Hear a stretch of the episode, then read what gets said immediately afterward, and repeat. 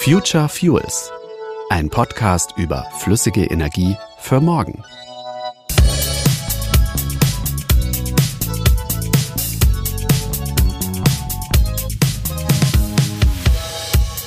In der vergangenen Folge des Future Fuels Podcasts waren wir auf deutschen Straßen unterwegs. Wir haben uns angeschaut, wie einer der Hauptverursacher an Treibhausgasemissionen klimaneutral werden kann, der Lkw-Verkehr. Neben dem Einsatz alternativer Antriebsformen wäre ein großer Hebel zur Klimaneutralität auch deutlich mehr Güter auf die Schiene zu bringen. Eine Forderung, die schon seit Jahrzehnten immer mal wieder auch in der Politik laut wird. Bisher laufen aber nur knapp 20 Prozent des Gütertransports in Deutschland über die Schiene. Da ist also noch Luft nach oben. Auch im Personenverkehr ist der Anteil deutlich geringer, als man so meinen könnte. Nur knapp 9 Prozent der gefahrenen Kilometer legen die Menschen im Nah- und Fernverkehr auf der Schiene zurück. 80 Prozent der Personenkilometer werden immer noch auf der Straße gefahren, um von A nach B zu kommen. Dabei gilt die Bahn gemeinhin als besonders klimaverträgliches Verkehrsmittel. Immerhin können Massen an Personen gleichzeitig dieselbe Strecke zurücklegen. Doch ist die Bahn tatsächlich schon so grün? Ein großer Teil des Streckennetzes ist elektrifiziert, ja. Trotzdem, von einer tatsächlichen Klimaneutralität sind wir auch auf der Schiene noch ein ganzes Stück entfernt. Denn dazu bräuchte es ausreichend grünen Strom, die Vorgabe der Bundesregierung ist jetzt, dass bis 2045 alle Züge elektrisch bzw. ausschließlich mit erneuerbarer Energie fahren sollen und keine Emissionen mehr verursachen. Das heißt mit Oberleitung, wie wir das heute schon kennen, zusätzlich mit Batterie oder mit grünem Wasserstoff und Brennstoffzelle. Bis 2045 hm, klingt ja, als wäre bis dahin noch genügend Zeit. Das stimmt so aber nicht ganz, denn so eine Diesellok ist etwa 25 Jahre in Betrieb. Das heißt, schon seit 2020 dürften eigentlich keine neuen Dieselloks mehr auf die Schiene kommen. Und das bedeutet, loslegen müssen wir schon heute. Ob diese Marke überhaupt realistisch ist und womit der Schienenverkehrssektor sonst noch so zu kämpfen hat, das wollen wir rausfinden. Mein Name ist Schleen Golmitzer und ich darf Sie heute wieder durch eine neue Folge Future Fuels führen, ein Podcast des IWO, Institut für Wärme und Mobilität. Wenn wir die Schiene zum Beispiel mit dem Autoverkehr vergleichen, dann gibt es zwar auch im Zugverkehr noch einiges zu tun. Wir sind hier aber schon relativ weit. Das beschreibt Martin Schmitz. Er ist Geschäftsführer für den Bereich Technik beim VDV, dem Verband deutscher Verkehrsunternehmen. Also wir im Eisenbahnbereich haben ja schon einen sehr hohen Elektrifizierungsgrad. Schon 61 Prozent unseres Schienennetzes ist elektrifiziert mit Oberleitung und das heißt 74 Prozent unserer Züge fahren schon elektrisch. Und der Rest, um den diskutieren wir, geht es jetzt noch, den auch emissionsfrei zu gestalten. Es geht da vor allem um den Nahverkehr. Der Fernverkehr fährt schon fast komplett unter Oberleitung. Im Nahverkehr aber werden etwas mehr als ein Drittel der Zugkilometer noch mit Diesel gefahren. Um das zu ändern, gibt es verschiedene Möglichkeiten.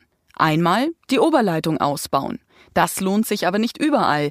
Es werden also noch Strecken übrig sein, die keine Oberleitung bekommen. Dort sollen in Zukunft entweder Batteriezüge oder wasserstoffbetriebene Züge mit Brennstoffzelle fahren. Kurz zur Erklärung. Die Brennstoffzelle funktioniert im Prinzip ganz ähnlich wie ein Akku. Man nehme regenerativ erzeugten Strom, denn nur dann bekommen wir auch wirklich grünen Wasserstoff. Und man benutze ihn, um per Elektrolyse aus Wasser Wasserstoff herzustellen, der dann quasi als Speichermedium zeit- und ortsunabhängig überall auf der Welt als Energieträger in mobilen Anwendungen wie einem Zug einsetzbar ist. In der Brennstoffzelle des Zugs wird dann aus dem getankten Wasserstoff zusammen mit dem Sauerstoff aus der Luft wiederum Strom erzeugt und damit ein Elektromotor angetrieben. Am Ende also wie bei der Oberleitungs- und Batterieversorgung auch. Wann welche Technologie die bessere ist, das hängt von ziemlich vielen Faktoren ab, sagt Martin Schmitz. Es hängt ein bisschen von der Strecke ab, wie lang fahre ich, wie lang habe ich keine Oberleitung, keinen Zugriff auf elektrische Energie an der Strecke, um Batterien nachzuladen. Auch ein bisschen von der Topografie, habe ich mehrere Steigungen drin, wie viele Haltepunkte habe ich. Von der Seite muss man das schon individuell ausrechnen.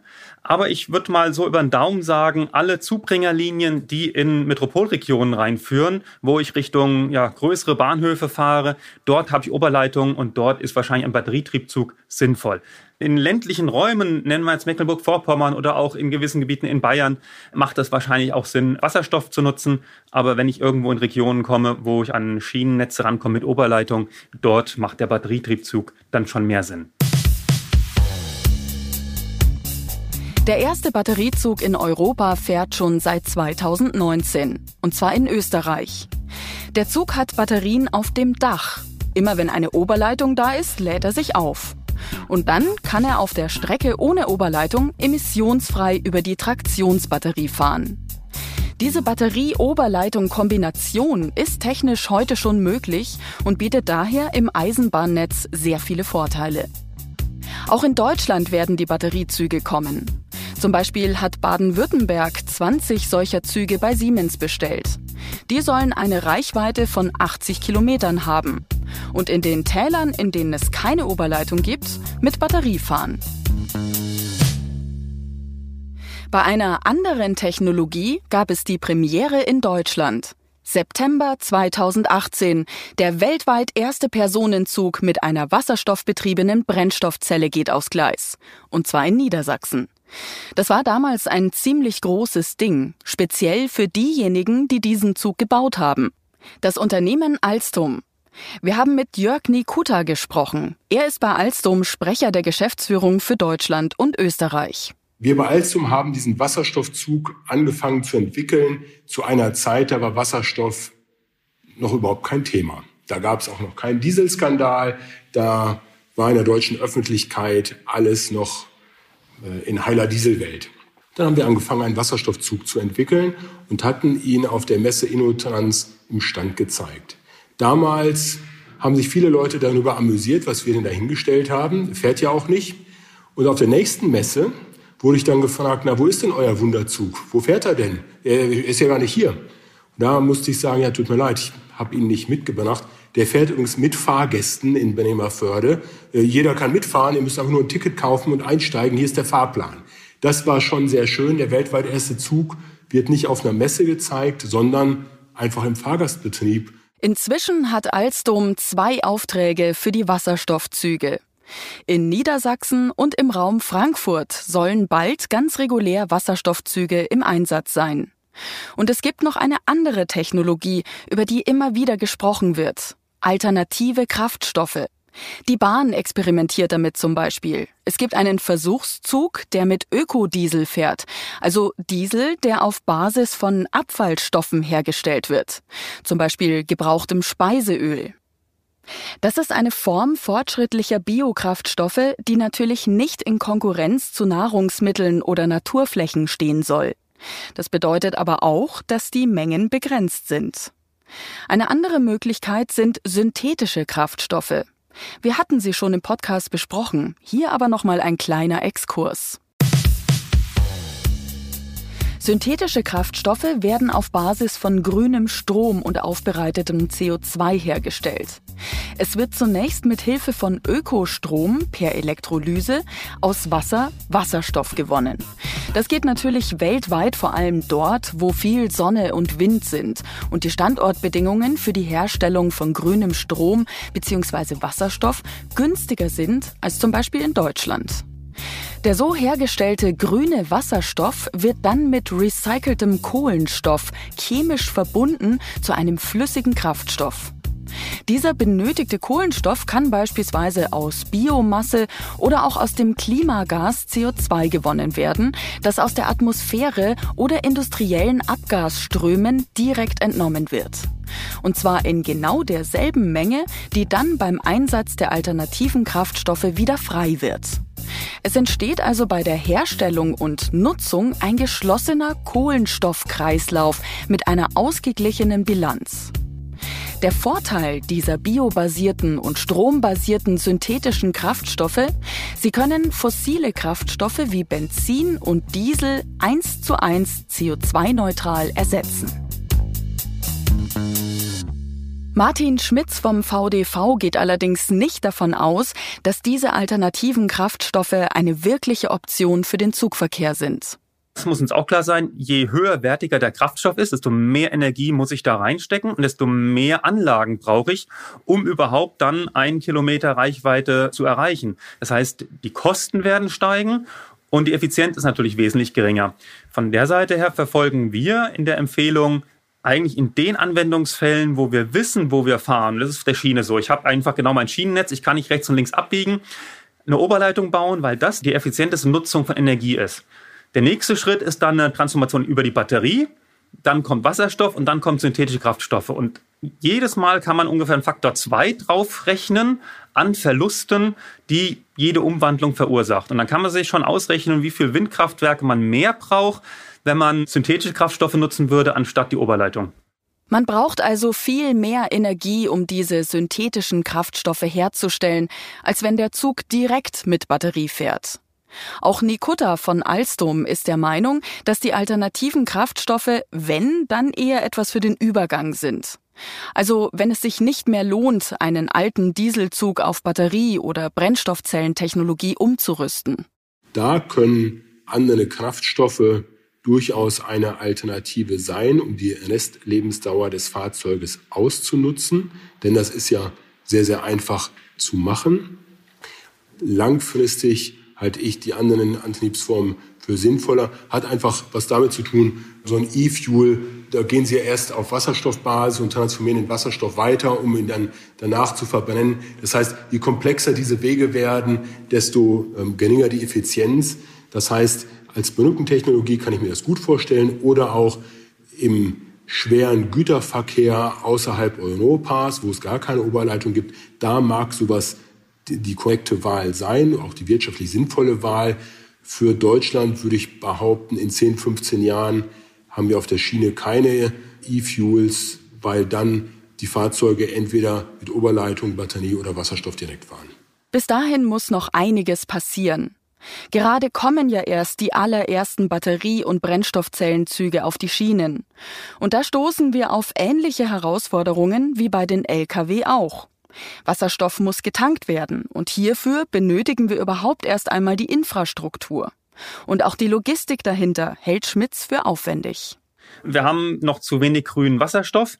Wechseln auf grauen Wasserstoff von meinetwegen Diesel bringt uns auch nicht viel mehr, weil grauer Wasserstoff wird ja eben auch aus Erdgas hergestellt. Also haben wir trotzdem äh, fossile Kraftstoffe im Hintergrund. Dann müssen wir das anliefern. Wir brauchen aktuell, weil es keine Pipelines gibt, natürlich LKWs, die das transportieren. Und ähm, die LKWs haben eben eine relativ begrenzte Transportkapazität für Wasserstoff. Das heißt, wir haben wahrscheinlich mehr LKWs, die dann an die Tankstelle fahren, als wir Züge wegfahren haben. Dann brauchen wir natürlich eine Tankinfrastruktur, die aufgebaut werden muss. Ich muss auch eine Lagerung von Wasserstoff genehmigt bekommen und brauche dann eben auch die Züge. Es braucht also Innovation und auch Investitionen, damit so eine Transformation in Richtung alternativer Antriebsarten dann auch wirklich Sinn macht. Ökologisch und ökonomisch. Ein weiteres Problem ist, dass die Züge mit den neuen Technologien momentan noch sehr teuer sind. Das wird sich aber ändern, sagt Nikutta. Sobald wir größere Stückzahlen bekommen bei der Brennstoffzelle und bei den Tanks, haben wir da auch ganz klar andere Preiseffekte. Das macht das Ganze natürlich wieder attraktiver. Und das Gleiche gilt auch für den Wasserstoff, für die Tankstellen des Wasserstoffs, für den Transport des Wasserstoffs und ähnliches.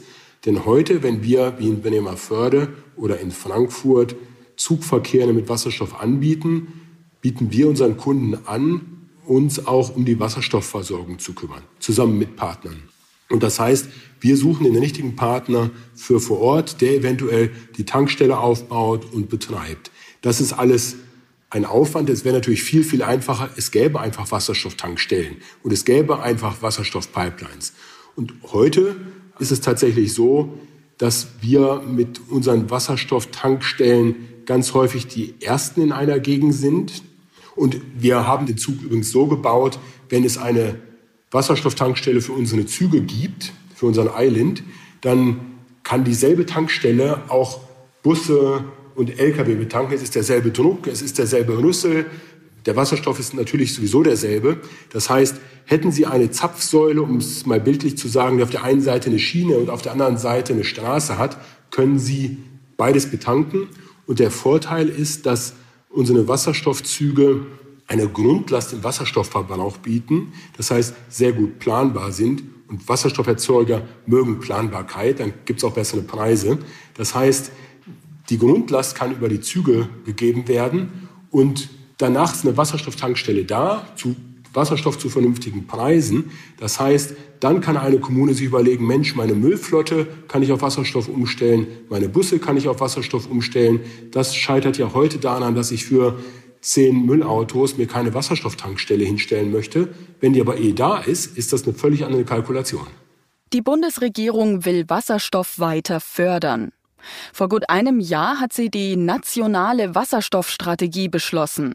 Wir haben in Folge 5 über die Einzelheiten gesprochen. Also gerne später nochmal zu der Folge zurückgehen, wer dazu mehr wissen möchte. Wir gehen jetzt noch auf einen anderen wichtigen Aspekt ein. Um die Verkehrswende zu schaffen, müssen wir auch einiges an Verkehr von der Straße auf die Schiene verlagern. Das ist aber gar nicht so einfach, denn nicht nur unsere Straßen, auch die Schienen sind bereits ziemlich ausgelastet. Ja, im Zug ist ja ganz normal, gibt es irgendwie immer Probleme. Ich finde, da hat man sich schon dran gewöhnt. Also wenn man zu viert fährt, dann ist es so teuer, dass wir dann lieber mit dem Auto fahren, weil zu viert ist einfach viel billiger mit dem Auto zu fahren als vier Erwachsenen-Tickets von A nach B. Ich bin auch Bahnfahrer, aber ähm, auf meinem Arbeitsweg lohnt sich die Bahn nicht, beziehungsweise es gibt keine Bahn. Mit der Anbindung mit dem Zug bin ich relativ zufrieden. Die Züge könnten öfter fahren und nicht ganz so voll sein, auch gerade jetzt während Corona. Angenommen, man würde nur 10 Prozent des Personenverkehrs von der Straße rüber auf die Schiene bringen, dann würde das etwa eine Verdoppelung der heute jährlich insgesamt geleisteten Personenkilometer der Bahn im Nah- und Fernverkehr bedeuten. Diese Möglichkeit muss allerdings erstmal geschaffen werden. Das kann heißen, das Gleisnetz weiter auszubauen oder stillgelegte Gleise wieder in Betrieb zu nehmen. Vor allem könnten wir aber die Gleise, die wir haben, viel effektiver nutzen. Momentan ist es so.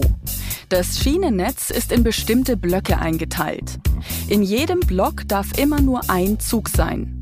Wenn schon ein anderer drin ist, muss der nächste warten. Das führt dazu, dass manchmal 20, 30 Kilometer Platz ist zwischen den Zügen. Mit der heutigen Technik könnte man das deutlich effizienter machen, sagt Nikota. Man möchte mindestens den Bremsabstand zwischen den Zügen haben. Mhm. Auf gut Deutsch, wenn der Zug, der vorne fährt, aus welchem Grund auch immer plötzlich steht, dann muss der Zug, der daherkommt, noch bremsen können sodass er vorher zum Stand kommt. Das muss das Ziel sein. Heute sind die Abstände zum Teil viel, viel größer. Die Züge könnten also untereinander Signale austauschen, sodass zwischen ihnen nur noch so viel Abstand ist wie nötig. Dadurch könnten mehr Züge auf unseren Schienen fahren. Und ein Personenzug könnte ja auch zweistöckig sein, sodass mehr Menschen mitfahren können. Es gibt einige Ansätze, den Schienenverkehr leistungsfähiger zu machen.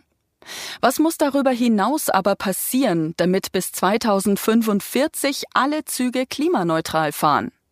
Schmitz wünscht sich mehr Förderung für einen emissionsfreien Zugverkehr.